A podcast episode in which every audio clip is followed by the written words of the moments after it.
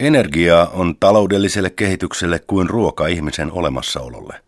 Aivan kuten ravinnon puute johtaa ihmisillä kasvun pysähtymiseen, energiapula johtaa vastaavasti talouskasvun tyrehtymiseen.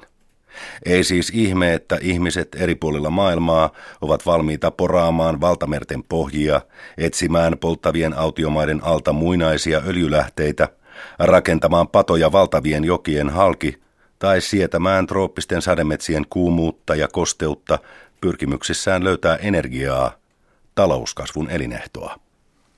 Näin kirjoittaa Lontoossa ilmestyvän African Business-lehden päätoimittaja, kenialainen Anver Versi artikkelissa, joka julkaistiin alun perin lentoyhtiö Kenya Airwaysin asiakaslehdessä MSAFIRissä.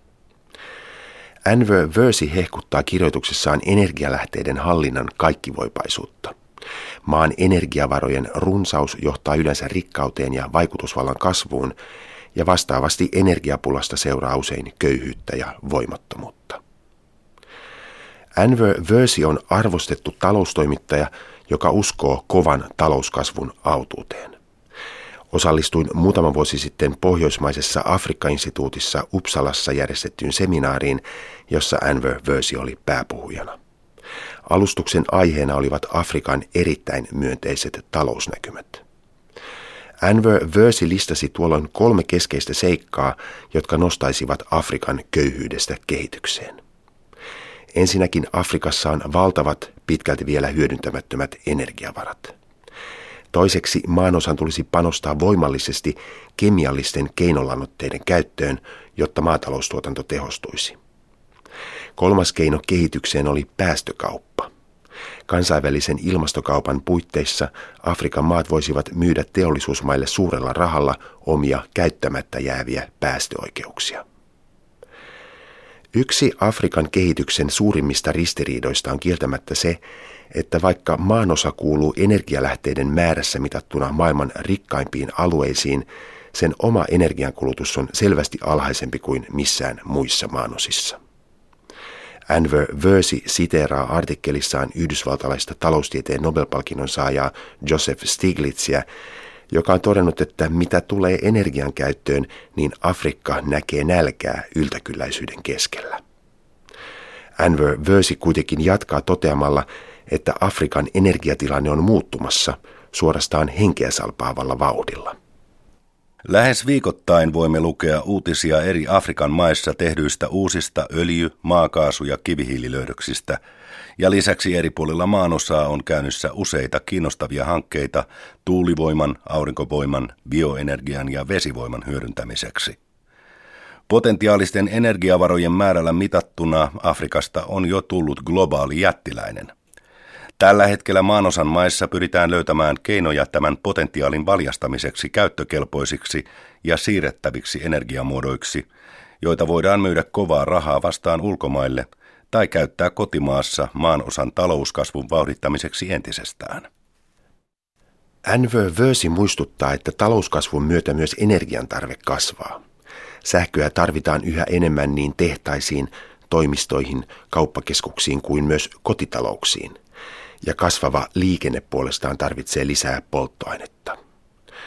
Jos sähkön saanti katkeaa, suurin osa nykyaikaisen yhteiskunnan toiminnoista pysähtyy, kuten Intiassa tapahtui viime heinäkuussa, kun yli 600 miljoonaa ihmistä jäi 2 päivän aikana ilman sähköä.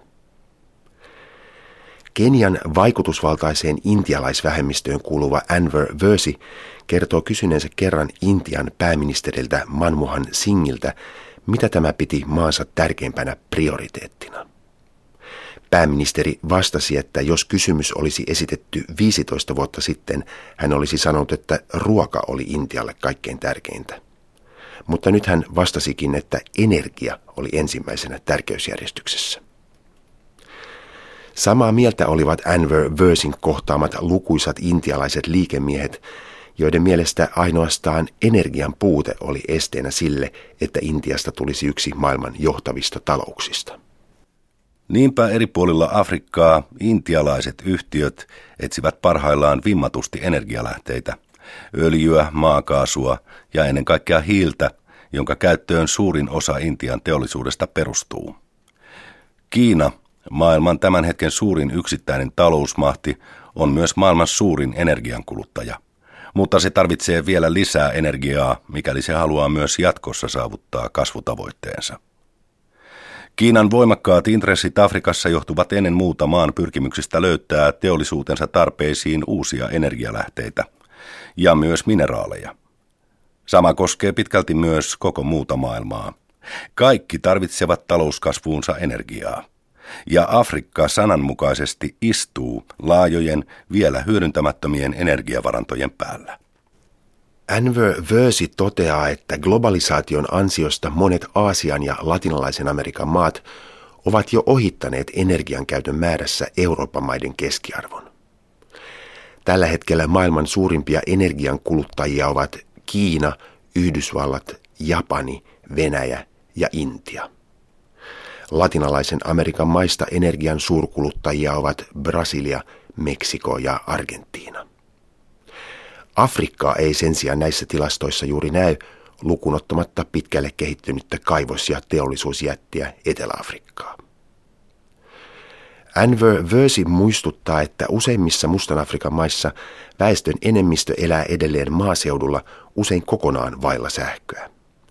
Maaseudulla tärkein energianlähde on puu, jota kerätään yleensä lähialueiden metsistä polttopuuksi tai ostetaan taajamien toreilta puuhiiliksi jalostettuna.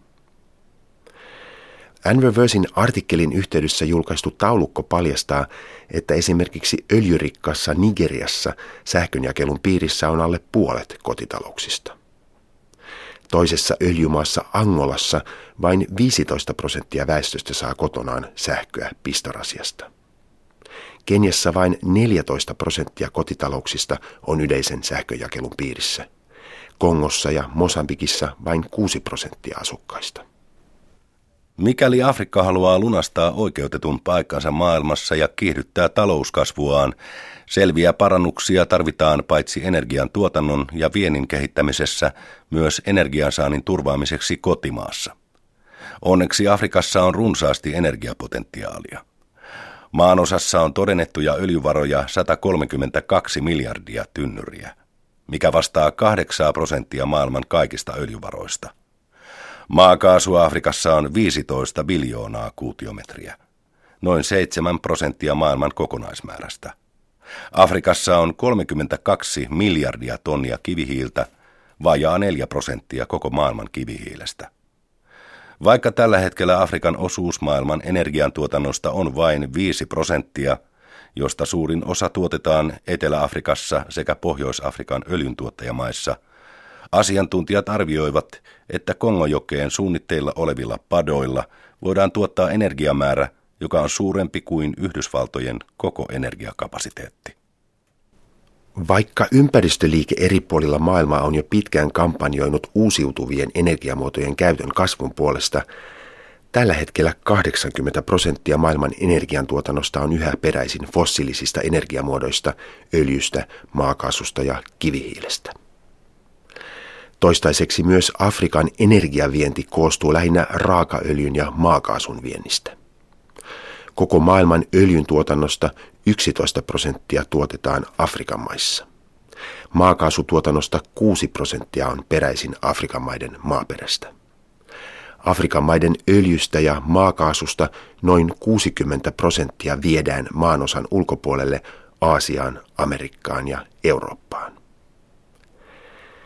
Kenialaistoimittaja Anver Versi toteaa, että Saharan eteläpuolisen Afrikan kaksi suurinta öljyntuottajamaata, Nigeria ja Angola, ovat kuluneen vuoden aikana molemmat lisänneet tuotantoaan. Nigeriassa öljyntuotanto kasvoi yli 2 miljoonaan tynnyriin päivässä sen jälkeen, kun Nigerian suiston öljyalueella päästiin sopimukseen alueella toimivien kapinallisryhmien kanssa. Anver Versin mukaan Nigerian öljyntuotannon uskotaan nyt kaksinkertaistuvan vuoteen 2016 mennessä 4 miljoonaan tynnyriin päivässä, mikä tekisi Nigeriasta maailman 5. suurimman öljyntuottajan heti Venäjän, Saudi-Arabian, Yhdysvaltojen ja Iranin jälkeen. Afrikassa on tällä hetkellä yhteensä 17 öljyntuottajamaata, mutta uusien öljylöytöjen ansiosta määrä tulee lähivuosina kasvamaan. Nigerian ja Angolan ohella maanosan tämän hetken suurimpia öljymaita ovat Algeria ja Libya, seuraavina Egypti, Sudan ja päivän tasaajan Guinea. Näiden huomattavien öljyntuottajamaiden joukkoon on lähiaikoina tulossa uutena maana mukaan Ghana. Ghanan rannikon edustalla sijaitsevalla Jubilee-öljykentällä tuotantoa ollaan laajentamassa ja lähivuosina öljyntuotannon odotetaan kasvavan 250 000 tynnyriin päivässä. Uganda ja Tansania ovat pian liittymässä Afrikan öljyntuottajamaiden joukkoon. Ugandassa kaupallinen tuotanto käynnistyy ensi vuonna. Nyt myös Keniassa tehtyjen koeporausten uskotaan johtavan kaupallisesti kannattaviin öljylöydöksiin. Myös Somalian rannikolla toteutetut öljynetsintähankkeet ovat olleet lupaavia. Mosambikin edustalla vastikään tehty 800 miljardin kuution maakaasulöytö saattaa puolestaan tehdä tästä eteläisen Afrikan maasta yhden maanosan energiajättiläisistä.